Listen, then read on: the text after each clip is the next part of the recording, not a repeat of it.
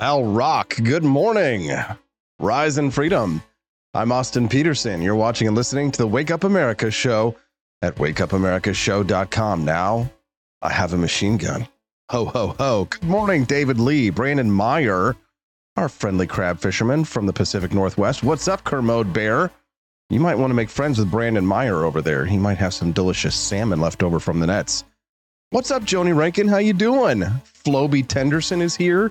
All the gang. P Ridge 62, Corey and Callie, and my smoking hot red-headed libertarian wife, Stephanie Petersen, joining us as well. Howdy do.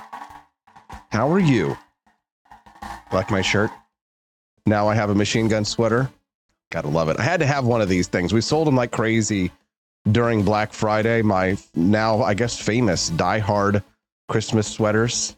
And of course, since in the in the movie Die Hard, when the terrorist gets killed, John McClane puts a Santa hat on him with this sweater. So had to have it over at apforlibertyshop.com.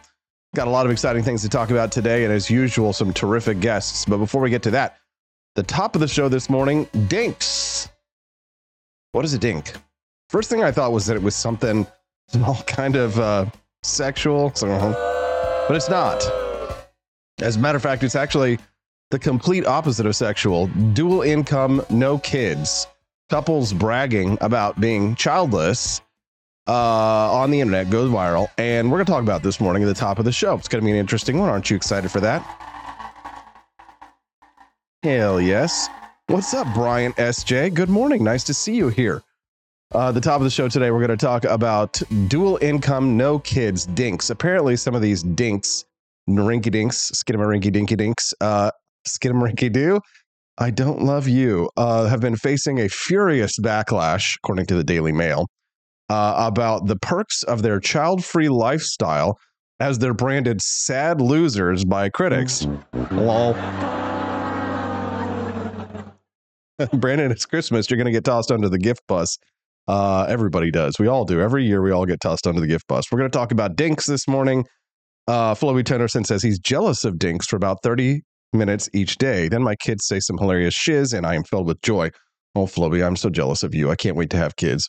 Uh, at 7:18 this morning, we're going to talk about um, transing the kids. Apparently, Nikki Haley comes out and says it's okay to trans the kids. Essentially, right? Not exactly, but uh, you know, I'm, you know, allegedly, allegedly. We'll talk about that. I've got the clip. You decide for yourself. How's that? At 7:35 this morning, we're going to talk about the corporate press. Speaking of boo, hit that. We're going to hit that boo button a lot this morning. Boo, the corporate press. The Wall Street Journal writes a hit piece on Javier and I'm not calling it a hit piece because even though anybody who, if you're not as trained to spot the bias in the corporate media like me, this is my job. I'm a professional. The uh, then you might not necessarily register the the fact that this is an attack piece from the headline alone. El Loco, course, the crazy one, uh, won the Argentina election last month with outlandish ideas. Now he's backpedaling. So the corporate press here, the Wall Street Journal, which you know, right of center. We're not talking about a left of center magazine, although on the spectrum they would be, you know, much farther left than where I'm at right now. I'm with Javier Milei. Hell yes. Who else is with Javier Milei? If you're with Javier Milei, click the like button and subscribe to the channel if it's your first time tuning into the program this morning and you're like, hey, that Javier Milei guy from Argentina sounds pretty gay. Well, great. Well, guess what? I am the American Javier Milei. Hell yes. This is a Javier Milei stand show. Anyway, so the Wall Street Journal subheading is Javier Milei, who pledged to kill the central bank, cut ties with China, and slash public spending, has taken a softer tone ahead of his inauguration. I want to go through this piece and I'm going to debunk, debunk, debunk. We're going to hear from uh, me at on this topic at 7:30 a.m. Central Time. You're not going to want to miss that, so make sure that you stick around. Uh, at eight o'clock this morning, we're going to hear from our friend Judge Andrew Napolitano. I'm kind of excited about that. We're going to talk to him about a uh, potential massive change to the U.S. tax code that the Supreme Court might be ready to undergo. Oh, and did you guys see? this is how you know that uh, the the news is a little bit slow during the holiday season, which I'm fine with talking about topics like these, and hopefully you are too. But the Grand Theft Auto 6 trailer dropped, and I'm kind of excited about it. I mean, I what? Don't be disappointed. I like video games, okay? And maybe it's because we're dinks. We're dinks. Me and my wife. But we're not bragging about it, okay? We're honestly trying. We don't want to be genetic dead ends. We don't want to be dinks, okay? We don't want to be skidamarinky dinky dink. We don't want to be skidamarinky do. Uh, I love you, Stephanie, and we would love to have kids, and that is being worked on.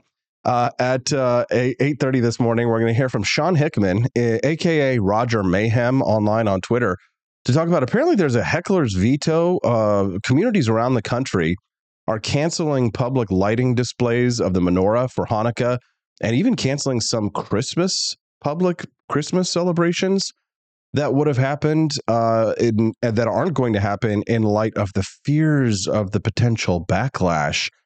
Um, apparently, I thought the war on Christmas was over, but apparently we're taking it to new heights in 2023. At uh, 8:30 a.m. this morning, we're going to talk to Sean Hickman uh, about that story, as well as uh, Thomas Massie is in hot water. He's under serious attack for voting against being the lone vote against many of these um, votes that are being taken on Capitol Hill to, to do things like declare that all anti Zionism is anti Semitism. Uh, he votes against aid to Israel, for example. And all of these things, I think, are right within the libertarian purview, but he's still getting attacked for it. We're going to hear from Sean Hickman about that this morning at 8.30 a.m. It's going to be an awesome show. You don't want to miss a single minute. And of course, if it's your first time here, I do uh, want to let you know that you can text the show anytime, night or day. As a matter of fact, I'd love it if you just program the show's number in your phone so that you can let us know what's on your mind. And a lot of times you might be listening to the program afterwards. We do cut this as an audio podcast. So do me a favor, make sure you send us a text at 573 319 1586. That's 573 319 1586. I'm looking forward to hearing from you today. And you can send us a text uh, to let us know what you think about any of the topics that we're talking about today. Or if you think that there might be a topic that we're missing on the show, remember we are live and I don't have a news crew. This is a beautiful looking studio, but it's just me here all alone in the morning.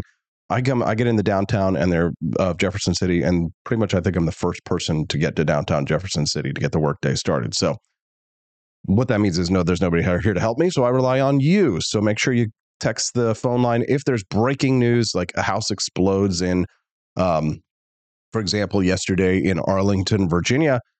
You, you got to let me know that stuff. So the text line again, 573 319 1586. All right. So, dual income, no kids. Dink couple face furious backlash uh, for boasting about the perks of their child free lifestyle as they're branded sad losers by critics.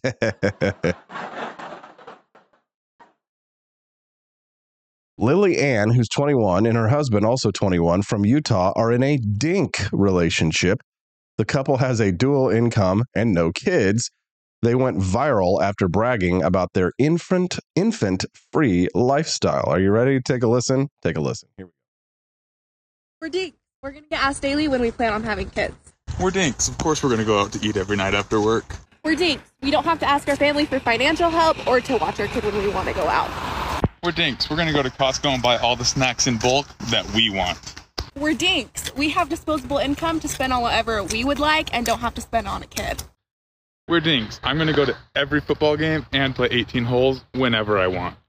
We're dinks. We're going to get asked to every single family event what we're doing with our life. We're dinks. We're Okay, well,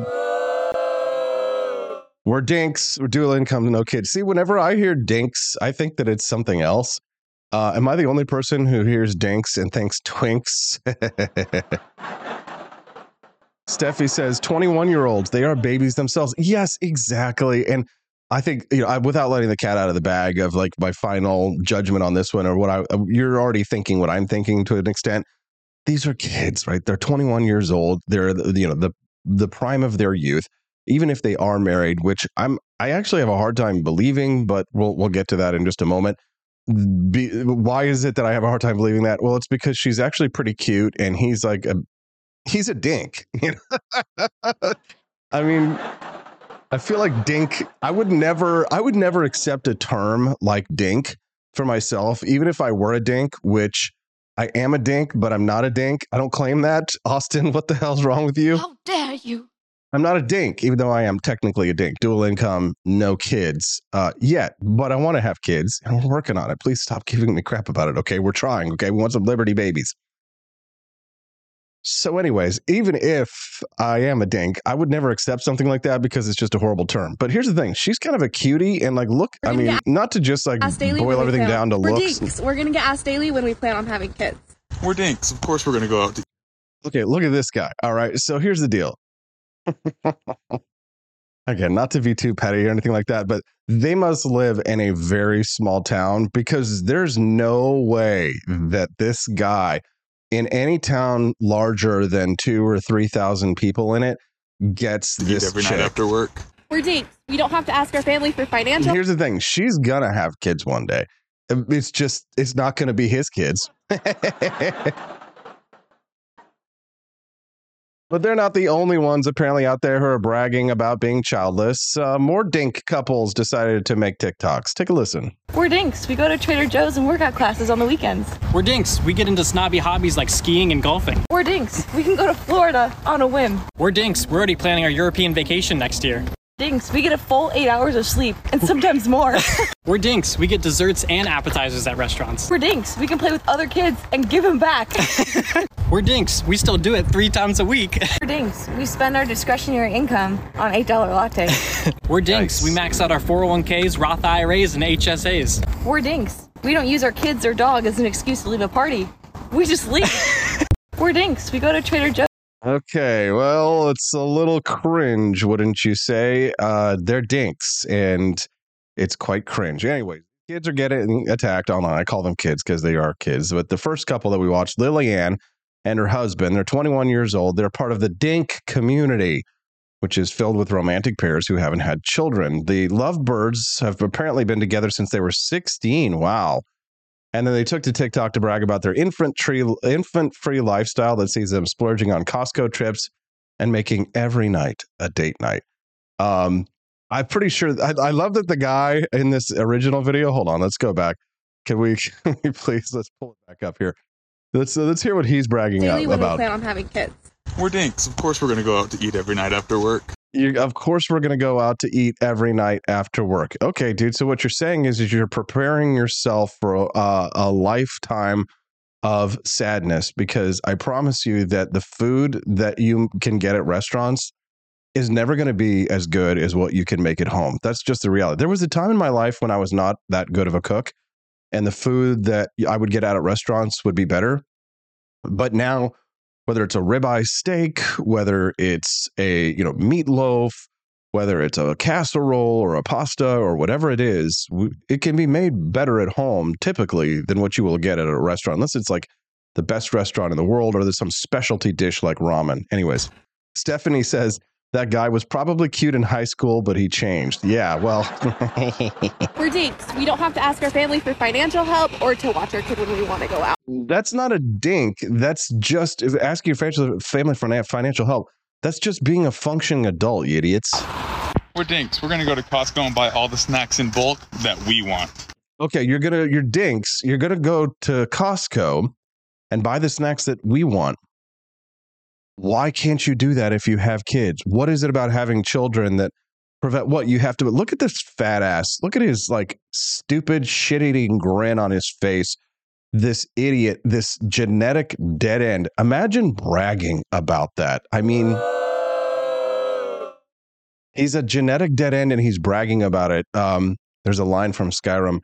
My ancestors are smiling down on me, Nord. Can yours say the same? I can promise you that this big old chunkalunka has been, who's been eating too many of the snacks that he likes from Costco right here.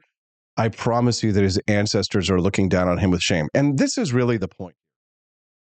I don't know about you, but and this sort of ties into on a sidestep the the surrogacy conversation, the desire to have your own biological children that I sort of mentioned yesterday in regards to the desire to have ch- your you know surrogate parenting to have your own biological children versus adoption for example and of course that's in the context context of gay couples but I feel the urge, the pressing upon of history. Perhaps others don't feel this. And I understand not everybody necessarily needs to have kids, right? Some people have schizophrenia, some people are leftists. But then I repeat myself. But when it comes to the question of passing on your genes to the next generation, my view of this is to say that you, we have a responsibility, in my mind, to honor our ancestors and to pass on our genes and to have our children and to pass on to them this gift of life because of the sacrifices and the struggles that all of humankind have made in order to get us to this point in time where we are all right now. It's 7:17 a.m. in the morning Central Time in Jefferson City, Missouri, and wherever you are around the country and or around the world listening to this show at any time.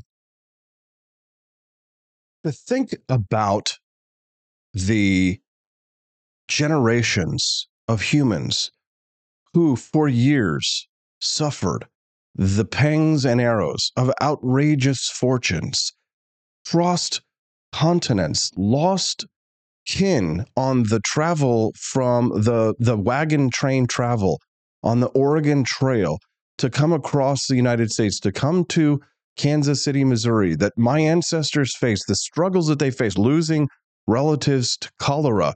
Perhaps uh, some of them lost a leg. My one of my great grandfathers, for example, fought in the Civil War and had his leg shot out, was lame for the rest of his life managed to carry on, managed to live, survived the Civil War, fought on the losing side, uh, came back to Missouri, impregnated his wife enough times to have enough children, because of course, all of the children at that time didn't necessarily survive to adulthood. As a matter of fact, I think the majority of them did not, and managed to bring those children to full term and then adulthood and then give us this gift of life. This is a gift. You have been given a gift by the people who have fought and died and struggled in order to bring us to this point in time where we are all together, where you are hearing my voice right now. If you're hearing me say this right now, the auditory signals that are being received by your brain all are a gift from your ancestors, from our shared ancestors, our common ancestors, going all the way back to the primordial soup, or for the creationists who like to listen to the show, which I believe are a majority of my listeners, back to Adam and Eve, or the foundations or the beginnings of uh, the origins of life according to your religion. JJ 4884 says, unfortunately, both our culture and economy makes it tougher to raise kids on a single income. One message I think the populace have interests in, like Blake Masters, politics should be aspirational. Completely agree. Joni Rankin opening up, being very personal this morning. She says, wanted to have six kids, but after the fourth one was born with a genetic disease, cystic fibrosis, we had to stop. Very true uh, that some people will not be able to have children, and that's not their fault. But these are people who are choosing to be genetic dead ends. And while I think that there is an argument to be made to say, well, we don't, you know, not everybody needs to have kids for maybe for health reasons, perhaps genetic reasons, or perhaps they they're communist scumbags and we don't want to encourage that and we prefer that they not have kids. The minds I, I'm rejecting the mindset itself. Right? What am I rejecting? I'm rejecting this idea that we shouldn't procreate. I think this plays very much into the whole, you know, agenda 21, you know, depopulation agenda from the left they despise life. They hate life. It reminds me a little bit about, um, the, you know, the difference. Speaking of aspirational views of humanity, you know, we being pro-life, I think pro pro-life is about abortion centrally, but it's about being pro-life. I think in tangentially, and here's my view. Stephanie and I watched the movie Soylent Green a couple of weeks ago. Have you ever seen this film with Charlton Heston? If you have, you probably are dating yourself you're probably a little bit older. But mm, spoiler alert, the movie's been out for like 50 years now. So um, I'm going to drop some of the plot points in it. It's a dystopian future Uh, and it used to be, and I think a lot of people have forgotten this, but it, it it used to be the great fear, and it still is to some extent. We still feel feel the after effects of this in our modern um, leftist policy proposals. But it used to be the big fear. People were really terrified about overpopulation. Uh, and of course, we have a depopulation agenda that exists today from the left, you know, in the form, and they, it takes the form of birth control. It takes the form of of uh, uh, the trans issue, right? Cutting off the you know wing wangs of our children. It takes the form of um, it. It takes uh, many other forms, right? To climate change, that that agenda, the fear of overpopulation. But in the movie Soylent Green, it shows the future as being, and I think it was set in like 2022, which is funny. And, and it showed, you know, there are so many people that there just isn't enough of food food to go around. So the government has to set out rations uh, where you know people are eating biscuits, and the popular biscuit is Soylent Green, and people there's hardly enough food to go around for everybody. So every once in a while there's a riot, and the government comes along with dump trucks and scoops and scoops everybody up into the dump trucks and then carts them away. And you know you never know see from see or hear from again. And then of course charlton heston's favorite line at the end of the movie you realize he says soylent green is people tell everyone it's people so they're chopping us up and they're feeding us back to ourselves so that you die and then you get fed back into the population but this reflected a, a an anxiety that the left still feels about overpopulation. Now, why do they think this? And it's, eh, and why do they why do they fear a, a potential overpopulation? It, it's not going to happen, especially here in the United States. Now, they don't fear overpopulation in lots of other countries, right? They're trying to encourage countries like China and they're trying to encourage the economic development of third world countries while trying to slow down the economic development in countries like the United States. But that's neither here nor there. There are some people like the evil globalist elites, like you know the Bill Gates and the Melinda Gates of the world, and the Barack Obamas, who they're they're happy to see you know reduced population in places like India and China and things like that, and they will encourage that because it is you know a part of their a strict part of their ideology. But for the most part, I think most leftists hate the United States and would like to depopulate the United States while seeing the thriving of the third world because of white guilt. So, in regards to the question of um, Bryant SJ, she says she's just dated herself. Soylent Green is a good movie. Damn right it is. It's also got some nice little sexiness in it. Steffi, she, Steffi really loves the sex stuff in movies. She's just, I'm, I'm outing my wife, but she loves the sexy times in the movies. Eric Dundero 99 is here. Good morning, Eric. Nice to see you but the but the Soylent Green film shows the anxiety of the left in their fears of over, overpopulation. Now, why do they think this? I think partially it's because most leftists live in big cities, uh, and I think that it's they they look at their own surroundings and they project their fears onto the rest of the country. I remember that the joke, and this was actually a joke that was in the office where Dwight Schrute is walking in downtown New York City and says, we need a new plague. And that was a joke, but the left really believed that. They really felt that way. And I think they probably still do. As a matter of fact, remember, many of the left loved COVID 19. They were so happy, not just because they got to sit on their fat asses and get a government check and not work, right? Because they're a bunch of lazy, you know what's, but they also loved COVID 19 because it was killing people. They and they accused other people of being grandma killers and all this stuff. It was all a facade. It was all a lie. They loved it. They and and you know why? Because they called it the boomer remover. And there's nothing that the left hates more than old white people. They wanted to see the older generation die off because they lie. They lied that they that we are grandma killers and we're these horrible evil people right no they wanted the plague they wanted to see they want a reduced population it was all an act it was all performative politics this whole pointing of the finger at us for not taking the pandemic seriously and and uh, you know because they want to put us in concentration camps they want to put us they want to do to us in the united states what they did to them in australia these are th- this is what the left's agenda is. is to round up everyone who does not agree with their leftist, socialist, globalist, communist, totalitarian, fascist agenda. And so, this concept of, and this is a big extrapolation from this, you know, the dinks and the desire to have no children, but it all springs forth. It's a, it's a symptom of the disease of leftism and socialism that has a depopulation agenda because they only want they and they all see themselves as the elites who will be who will be protected and who will will live. They want a strata, an income strata of a very few elite who sit at the very top of society and who tell the groundlings and the proletariats and the plebes what to do. No middle income class.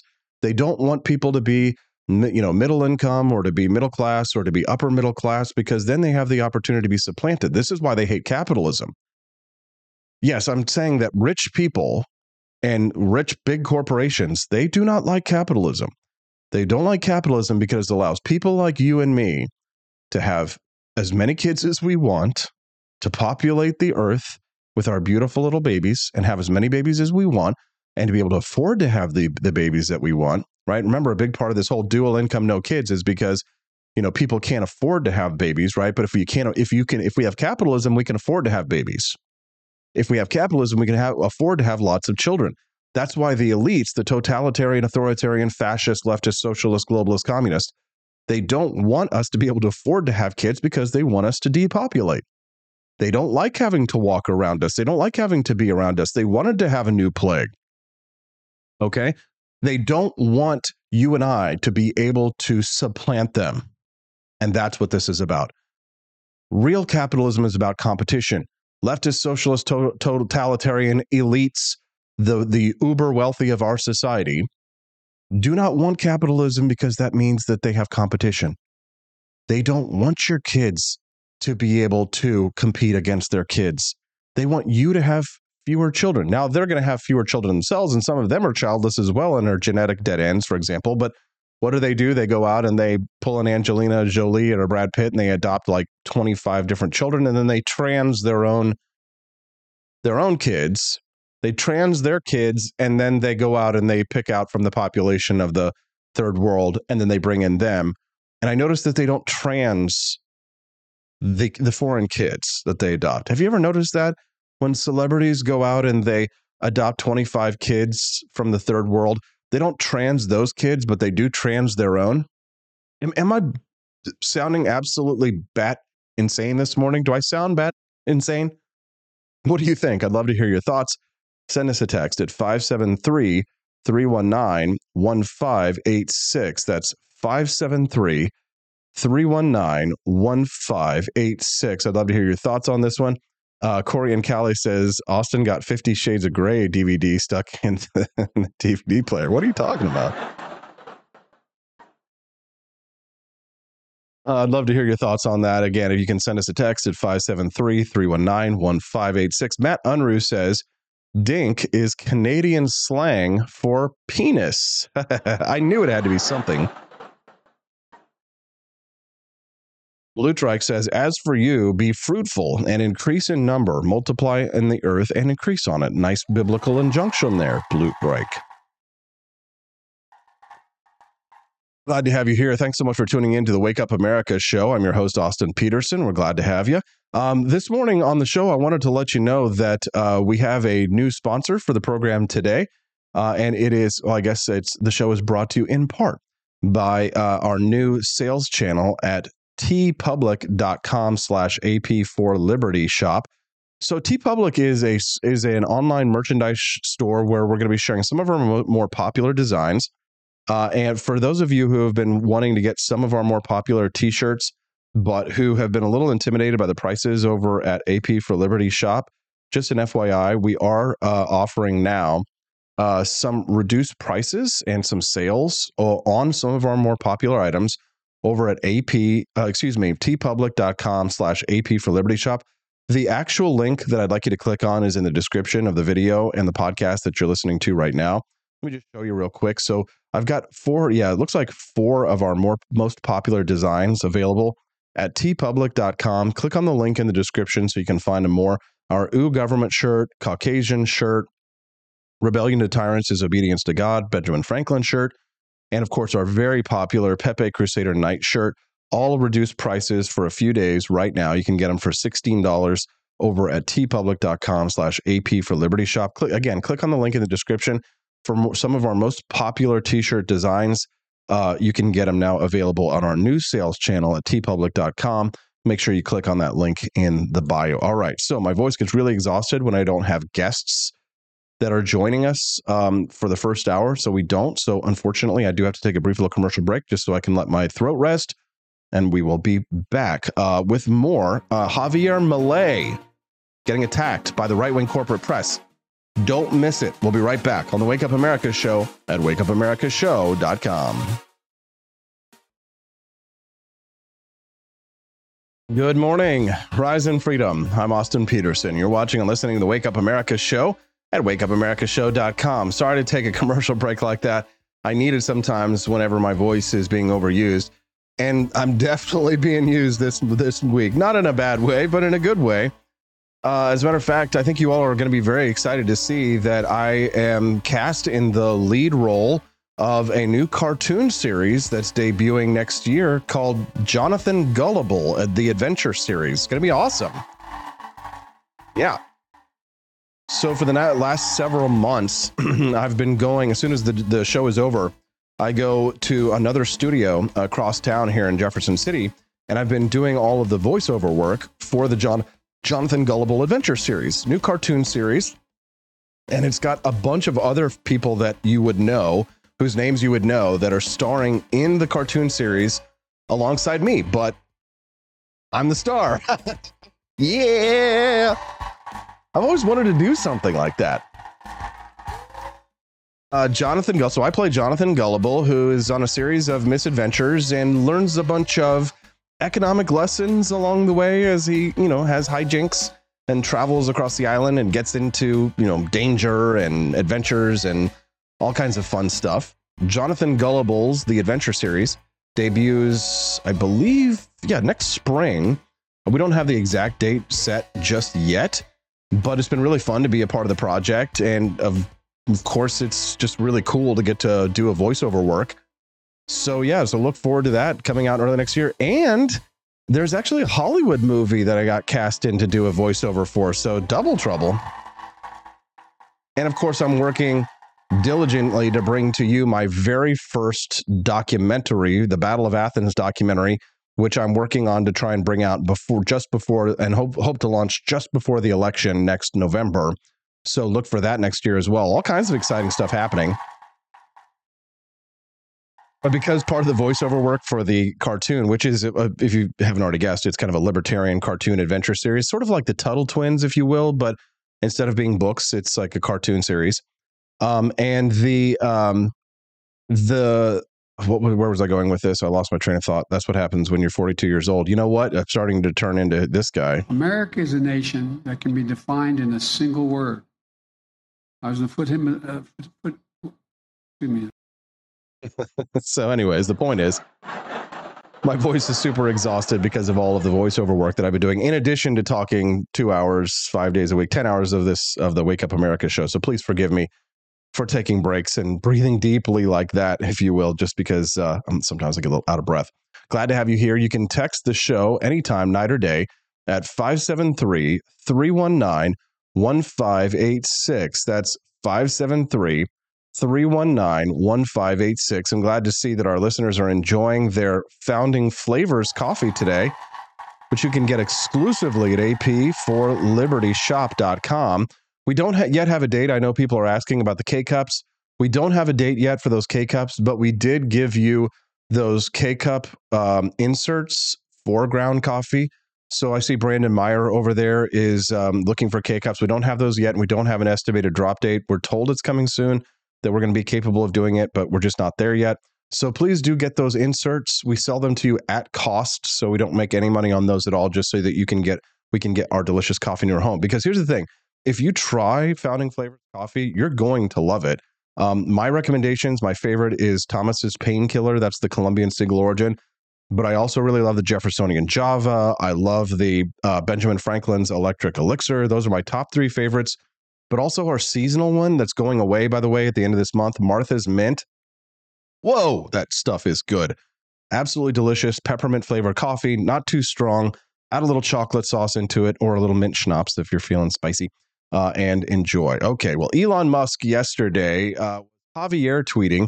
Obviously, this is going to be in Spanish, which means that I'm going to be translating this for you. So I apologize. I'm talking over Javier so that people who are listening to this show, not watching it, can understand what's being said. But Elon Musk tweeted Javier Milei yesterday, and you'll love to see it. Here's Javier Milei talking about equality before the law. First of all, there is a phrase from Milton Friedman that I think is sublime in the context of this topic. A society that puts equality before freedom will get neither. A society that puts freedom before equality will get a high degree of both.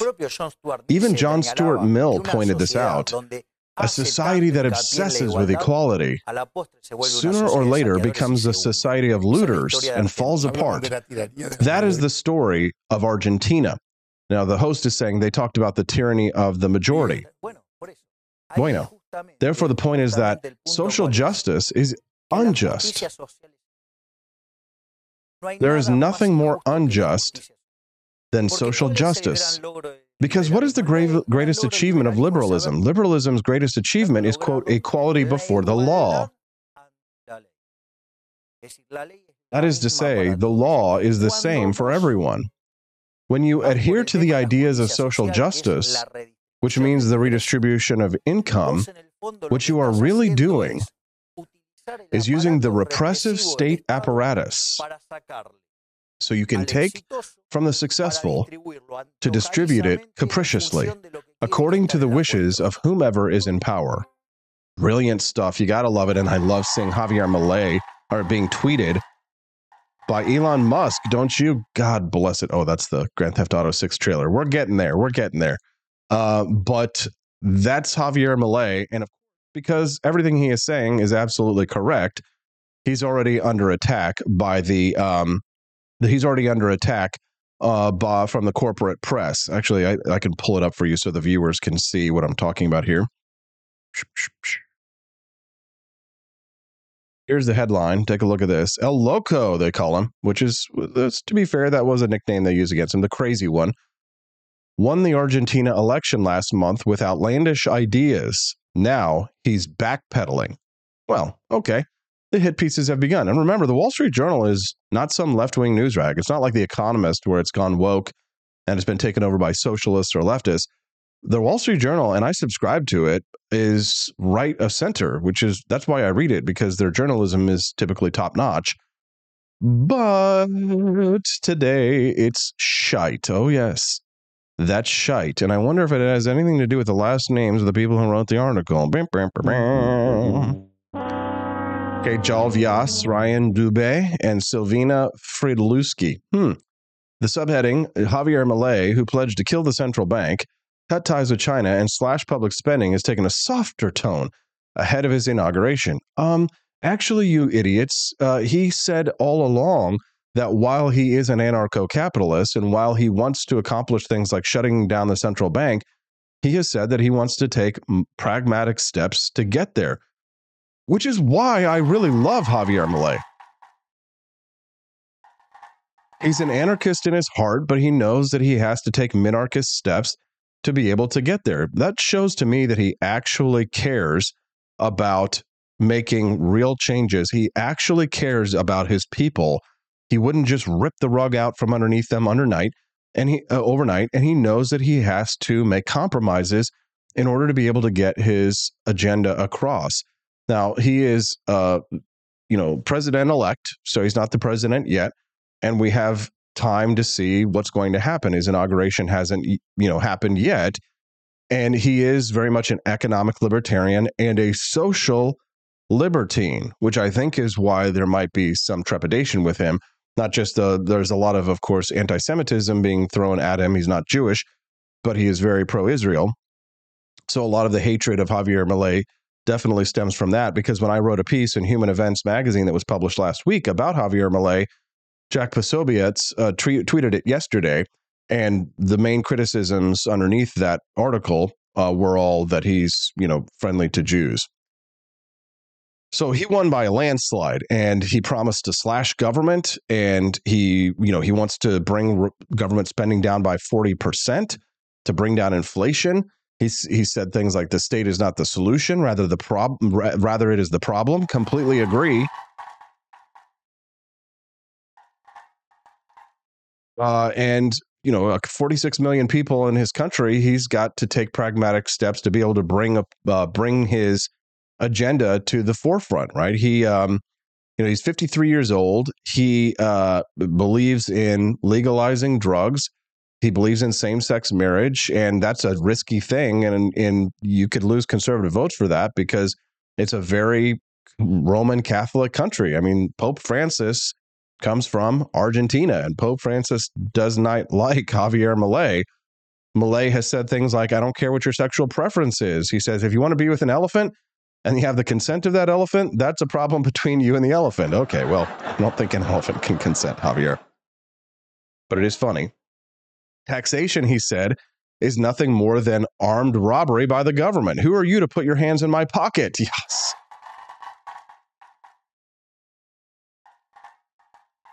You'll love to see it. Uh, he says, um, uh, but here's how the Wall Street Journal uh, is characterizing this. He says, days ahead of his inauguration, Sunday, okay, so it's this Sunday, Milei is backpedaling, surprising supporters and opponents. Well, it might be surprising opponents or people who don't pay attention to him, but it's not surprising his supporters because his supporters have actually done their homework on Javier Milei and have listened to what he actually said. He has jettisoned some of his top economic advisors who were enlisted to help him kill the central bank and adopt the US dollar as a national currency. He is aligned instead with officials from a previous center right government that he previously derided. No one said eliminating the central bank was going to be instantaneous, he said on Sunday. That is true. There is one promise, however, that he did say would be instantaneous, and we'll get to that promise in a moment. Now, after promising to cut ties with China, he had referred to the communist regime as assassins. True, he has since exchanged cordial words with Beijing. China is Argentina's top buyer of soy, and Argentina is Latin America's third largest recipient of Chinese state bank loans in South America. Interesting. Even his tone has shifted from talk show personality to stoic voice of reason he acknowledged the transition from nearly two decades of leftist Peronist governments to his vision of unfettered capitalism could take longer than expected. Well, no, no, yeah, it's going to take a little bit longer than expected because what the left has destroyed, it's up to us, we, the libertarians, to clean it up. Um, Milei drew votes from people who were angry at the agri- at the political establishment not because they supported his libertarian view, according to political analysts, which is, again, probably who are political analysts, by the way? Which political analysts? They don't say. This is the Wall Street Journal writing. Argentines who are accustomed to a nanny state are now saying they hope his campaign promises were all talk. They worry his economic remedies will hit too close to home, says Gustavo Perez. He says Milei is a rich guy. He's not going to feel the cuts like we are. He's a mechanic in the working class district of San Miguel on the outskirts of the capital.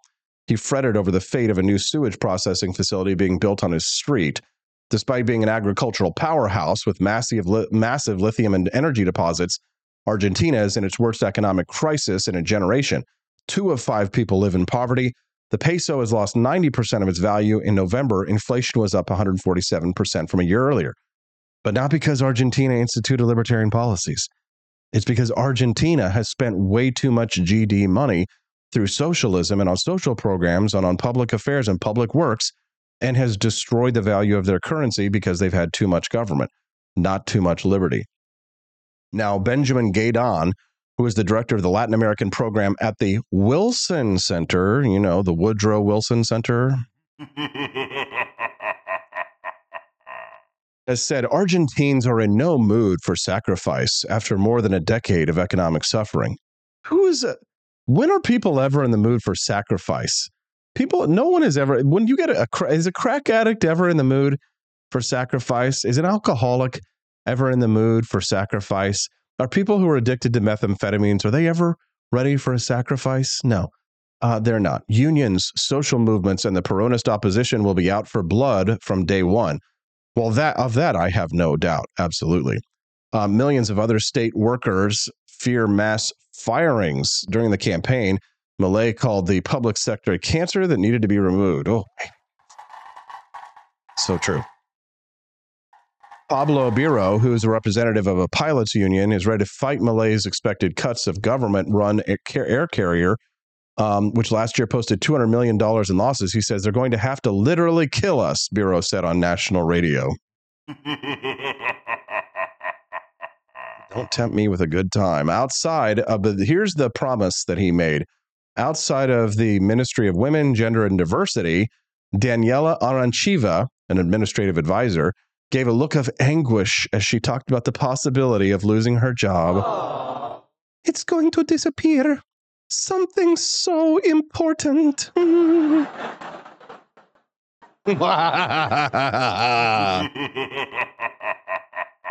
the Ministry of Women, Gender, and Diversity was promised to be cut uh, on day one from Javier Milei. So let's see if Javier Milei actually lives up to his promise. You got to know that the the uh, Daniela Aranchivas of the world are panicking, freaking out.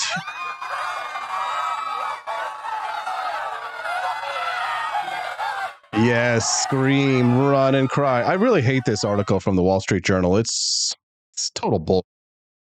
Milei says he won't be pressured by protests because the left is now claiming that they will be taking to the streets, the labor unions, he sees his 11 point victory over the economy minister, Sergio Massa, as a mandate to remake a country that has lurched from one crisis to the next. The first economist elected president in Argentina said the surge in domestic stock and bond prices after his win was a sign of market confidence in his plans. And I agree completely. What do you think? Send us a text at 573 319 1586. This is a very long piece from the Wall Street Journal, so I won't be able to read all of it, but I have tweeted it over at my Twitter account. So make sure that you follow me there as well at AP for Liberty. Excuse me, got a cough. You can follow me again at twitter.com slash AP for Liberty. That's AP, the number four, AP for Liberty. You love to see it. Hey, nice to see you. Thank you very much for the likes, guys. We got 37 likes and we have 162 people watching. I'd love it if we could hit mm, 62 likes out of the 162 people watching. Thank you to Robbie Wilson for that. You can text the show today at 573 319 1586. One listener texted in and says, Did you mention where your Jonathan Gullible show will air? Well, I don't know the answer to that just yet. So that's still up in the air. It will be aired somewhere and you will be able to get copies of it. Most likely, you're going to be able to stream it online. So if you're interested in seeing my uh, libertarian cartoon that I'm voicing, then make sure that you keep an eye out on, of course, right here on the show, and I'll make those kinds of announcements. One listener texted in says, "Would the cartoon be canceled after one season, or will it last forever like The Simpsons?" Mm-hmm. I don't know. All I can say is that if it makes it into um, you know extra seasons, then guess what I'm going to do? I'm going to ask for more money, baby. Yeah. I didn't get paid much anyway, but I did get paid, which is nice paid voiceover work. And don't forget too, I do have there is a Hollywood movie that I'm going to be uh, that I have a very very tiny little cameo, and it's only a voiceover. I play a radio announcer in a new film that's coming out next year, and I said that, in, uh, and I uh, negotiated a small payment for that. But I said what I want more than anything is for me and my wife to get tickets to the red carpet premiere. So whenever this the new movie that I'm in is being released, in um, spring of next year, then uh, Stephanie, I'm going to take my my lovely wife to the red carpet premiere, uh, which is either going to be in Hollywood, California, or in New York or New Jersey. So that should be exciting, kind of fun. I've always wanted to do one of those Hollywood premieres. I've been to like fashion parties and stuff where they like take your picture on like a red carpet with all like the beautiful like background and stuff like that. But it's just not the same as like being in a movie and getting invited to go to the red carpet premiere. And like, it's going to be great because all the paparazzi will be like taking pictures of me and Steffi, and she'll be looking all beautiful and wearing high heels for the first time in her life. And uh, we'll be uh, on the red carpet, and everybody's going to be like, all right, uh, oh, who, who, are these guys? Going to be like, who the hell are these people? Can we get the actual stars? But one of the guys who's starring in it is um, you guys know the you know Jay Jason Mewes from Jay and Silent Bob, yeah. He's one of the stars in it. Also, Martin Kove from you know Cobra Kai and the Karate Kid series is also one of the stars of the film. Yeah, it's gonna be a big one. I'm excited.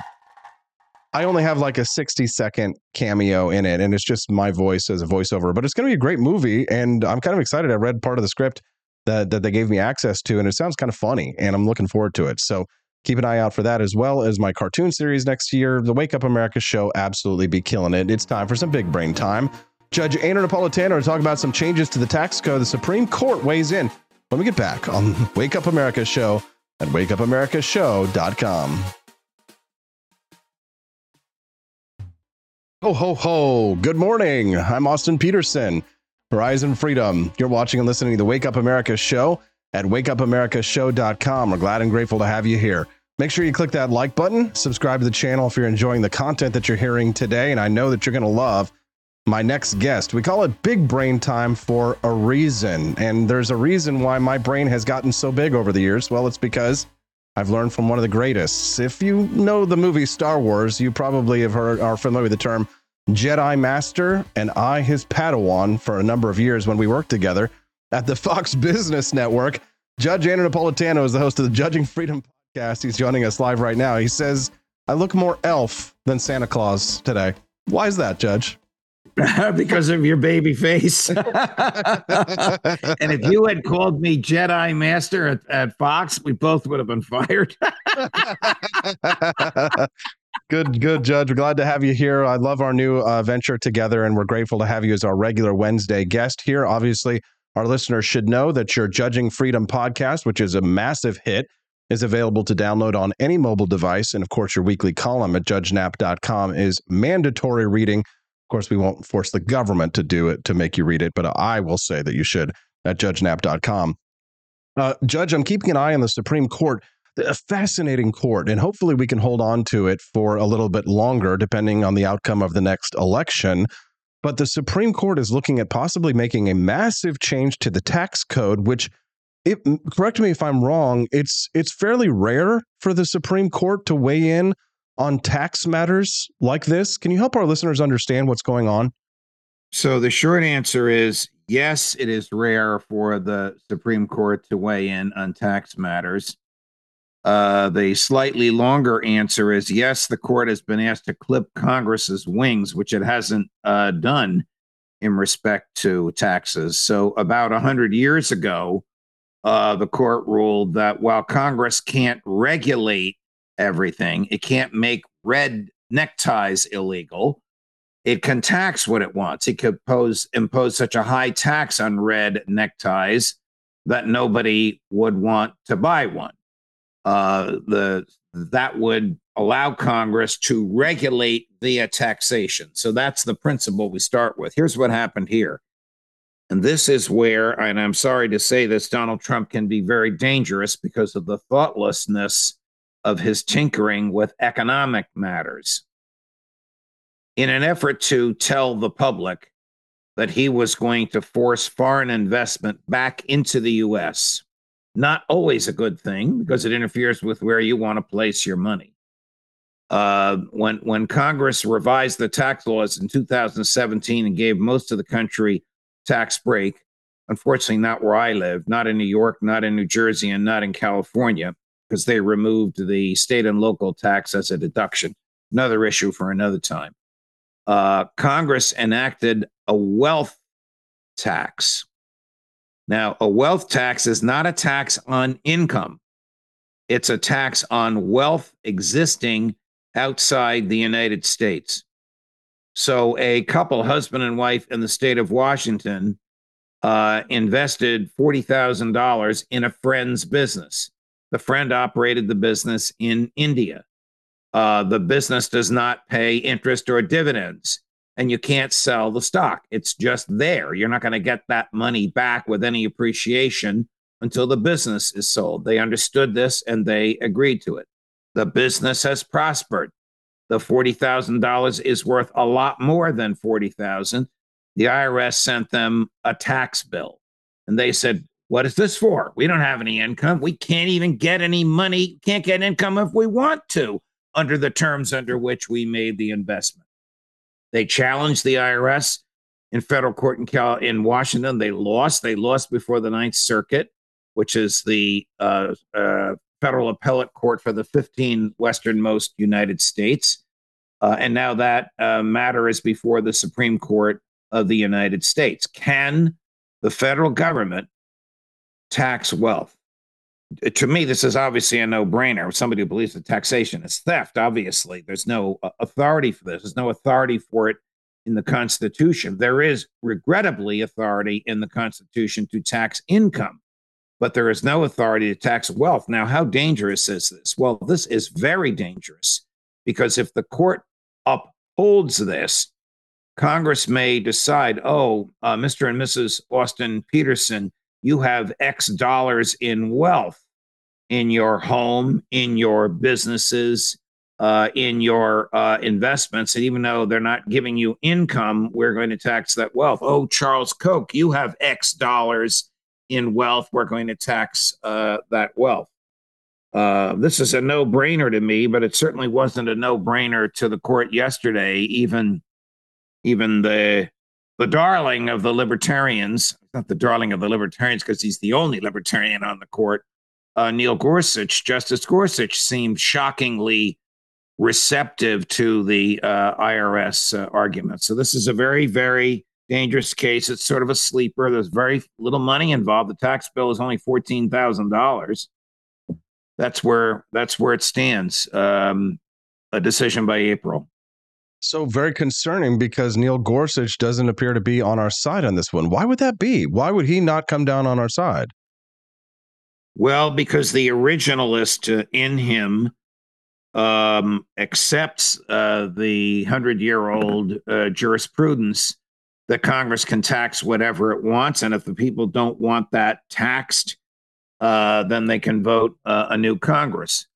But this is this is uh, uh, the the the definition of taxation being theft because it's taxing wealth uh, that in this case their last name is Moore, Mr. and Mrs. Moore, that Mr. and Mrs. Moore can't even can't even get, they can't even hold, they can't even touch.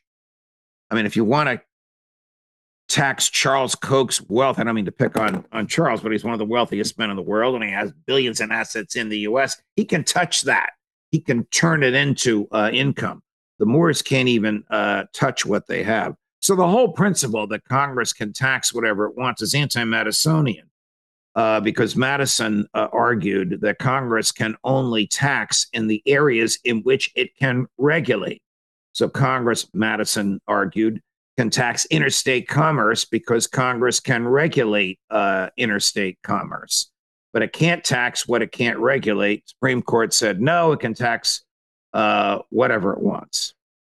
So, just to make this uh, a little bit easier for people to understand, Judge, um, in regards to the question of, uh, you know, what can be taxed and what can't be taxed, the question on whether income must be realized or received know, could apply to things like you know bond investors partnerships multinational corporations but could it uh, then also apply to for example if i buy stocks i you know i purchase stocks to try and and you know secure my retirement um, I could be taxed on gains that I have not even made yet, future possible gains?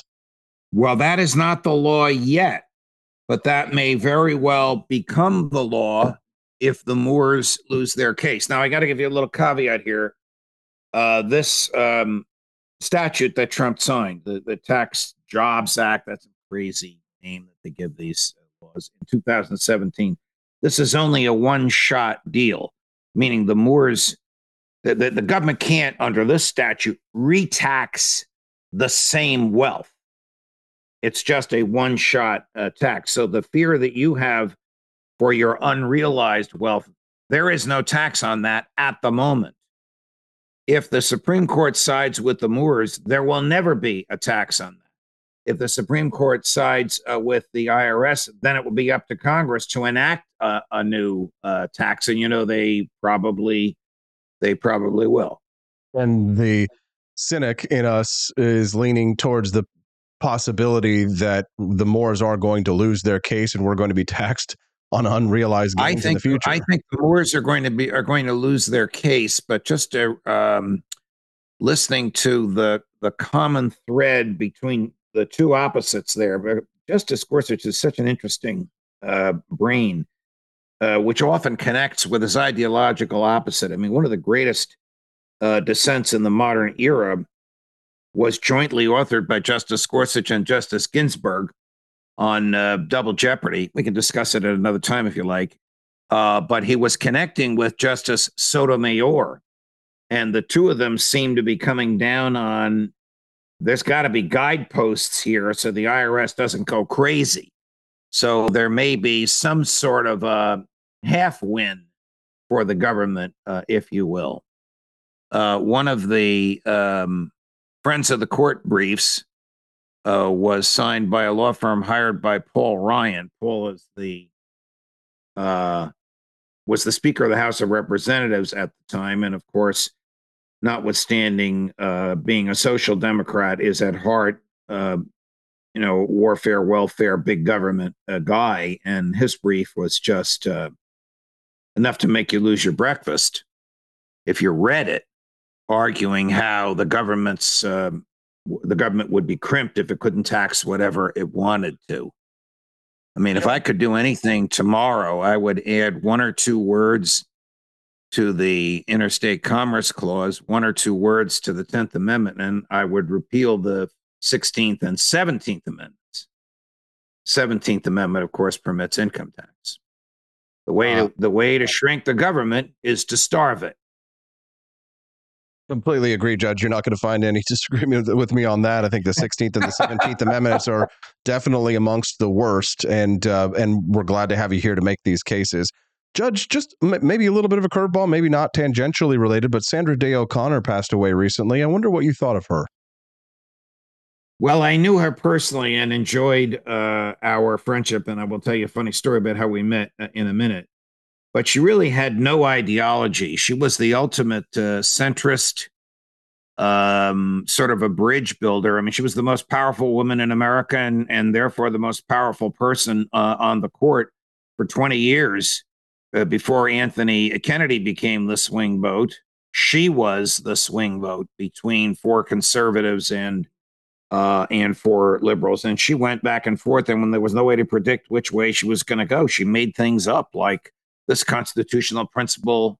I'm speaking of affirmative action, only exists for 25 years. Well, is the Constitution going to change in 25 years? Well, no, I don't think we'll have that problem in 25 years. And of course, it's 30 years later, and we still have the problem of affirmative action uh, in colleges. Um, However, I, I met her in a funny way. I don't know if you remember the uh, Fred Friendly uh, programs on WPBS. They were hour long uh, town hall meetings with uh, 13 people uh, on stage and uh, Fred Friendly, and then eventually Arthur Miller from Harvard, who took it over from him, uh, did the interrogation. Well, I was invited to be on this, and they picked your name out of a hat as to where you sat. So, of the 13 people, I sat right in the middle with six to my right and six to my left. And then who sits immediately to my right? Antonin Scalia. And who sits immediately to my left? Sandra Day O'Connor. So they looked at each other and they said, Hey, Judge, don't get any ideas. The only person that gets to sit between us is the Chief Justice. and then she kept tormenting him during the program. Nino, Nino, what about this? What about that? And he would say, Sandra, would you let me finish? And then he'd whisper in my ear, You see what I have to put up with? And this is just a television show. Can you imagine this happens in real life? The woman's driving me mad. I've never told that story on air uh, before. And then at the end of the program, she hugged and kissed me like I was her son or her next door neighbor or her best friend. Judge, you really have lived such a fascinating life, have you not? I have. I have. It's a gift. It's a Certainly. gift. The good Lord is. didn't give me everything I wanted, but he gave me a lot of energy and a lot of hair. well, you're lucky for that, Judge. You're very lucky for that. Uh, I appreciate that. I wish I had a little bit of that Italian blood. Uh, good morning. If you're just tuning into the Wake Up America show, I'm Austin Petersen. We're glad to have you here this morning. Uh, if you're joining us live right now and you're wondering who am I, I'm Austin Petersen. You should know my guest, Judge Andrew Napolitano.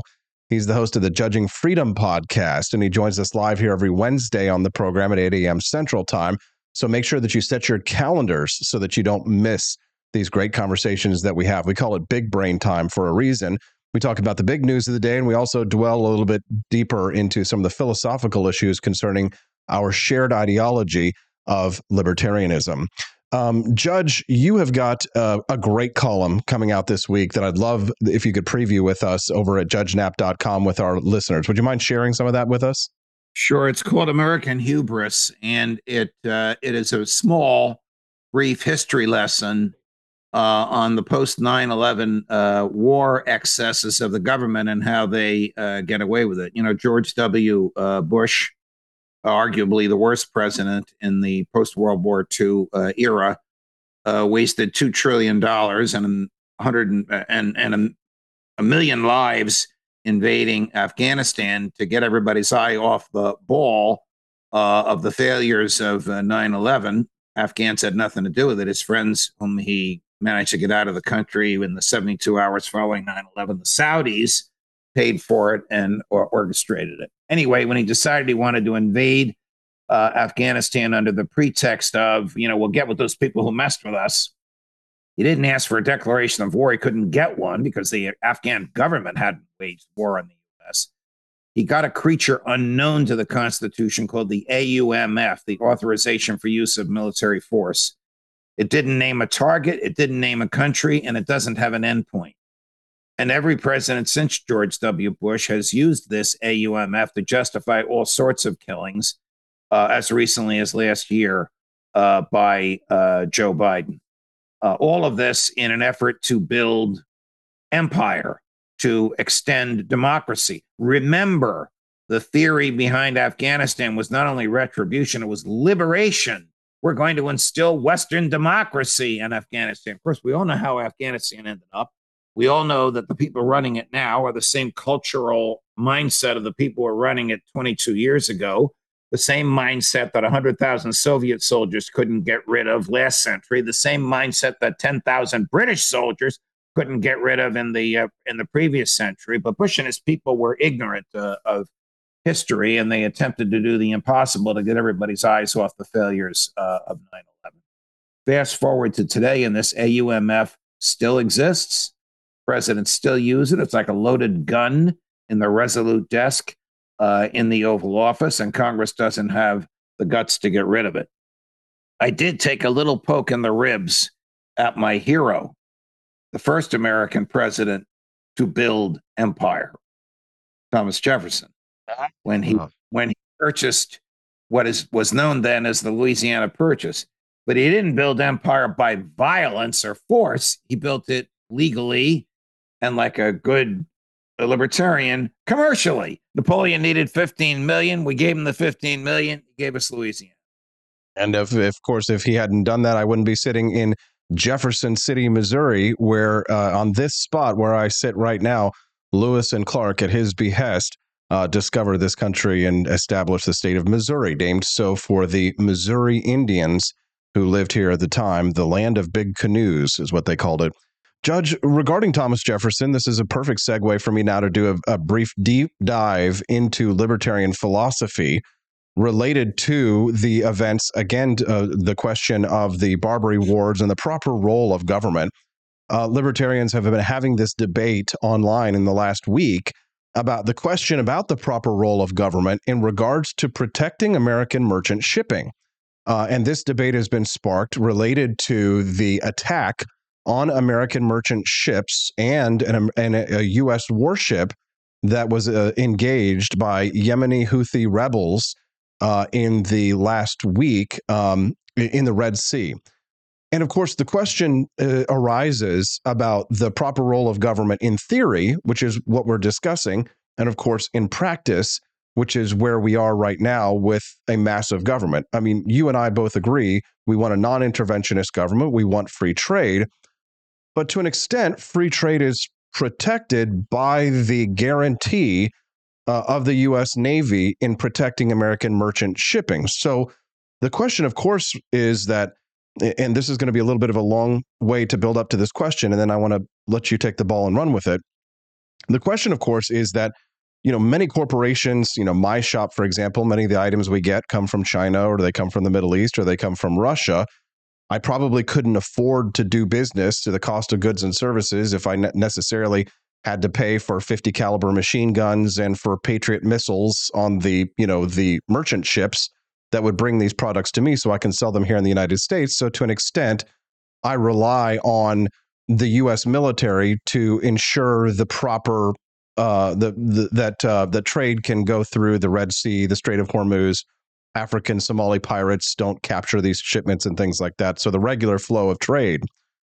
So you know, not being an anarchi- anarchist, right? Where I would say you know completely disband the military entirely. Being a minarchist, you know, I think that there there is a proper role for government in protecting our liberties with cops, courts, and a limited military, not a standing army, but perhaps a U.S. Navy, as Thomas Jefferson instituted, for this same express purpose the, the creation of the U.S. Navy meant to protect American merchant shipping.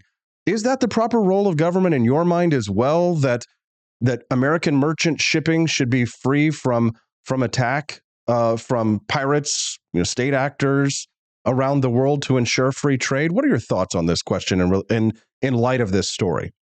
Well, uh, there's a difference between uh, if the attacker is a state actor well, then that's an act of war, uh, or a rogue actor, then it's then it's an act of uh, of theft. Uh, but do I think the U.S. Navy should be protecting every ship out there? I don't. I don't see any authority for that under the Constitution. But in this era uh, of the uh, Barbary uh, pirates, the the seas were rampant with um, with rogue actors and state actors. I mean, uh, just 10 years later, the War of 1812 arguably is triggered uh, by British ships capturing American vessels and kidnapping American sailors and forcing them to join the British Navy. This happens over and over and over again. Uh, and our friend James Madison, in order to get back at the British, attacked Canada. This resulted in burning the White House, burning the Capitol. The British tried to take us back. This is the War of 1812 which just sort of stopped when the British had had enough and we had had enough, uh, and they went home. So the idea of the framers was uh, yes, we will use whatever force we have uh, to protect uh, goods when they're coming from the US to Europe or going from Europe uh, to the US. Uh, but that would um, that would lead to a role for the military that has nothing to do uh, with protecting the security of the state. So even though I love the stuff you sell and I want you to be able to make uh, a, a, profit, those ships on which your goods come, they're going to have to buy their own guns. well, in my world, and well, and yeah, but and that is that that would be nice in an ideal world. However, most ports of call do not allow merchant ships to carry arms that would be necessary to defend themselves from these actors because of whatever rules they have in their country based on you know their, right. their views well, on there, gun there'd control. be some insurance some insurance policy that could be worked out. The ship the the ships with the guns would leave you at uh, some point. The insurance company would take the risk. This can obviously uh, be done. I mean, uh, Murray Rothbard argued that you know an insurance company uh, insuring your house and every house uh, on your block uh, from invasion by uh, thieves in the night would cost you less and produce more safety than the police, than the taxes you pay for the police. Is so the same principle, same there, principle would apply on the seas. Is there a, a, danger to our liberties that exist by corporations with private armies that's as mat as matched, if not worse, than uh, a tyrannical government. In other words, if yes, there is. If, yes, if, there is. If, if Pfizer or or BlackRock or Merck or Johnson and Johnson or you know all these corporations that you know that hate people like you and I are given the power to have private armies, then the threat to our liberty still exists. Yes, agreed. Agreed. We just have to get a bigger army to beat to beat theirs.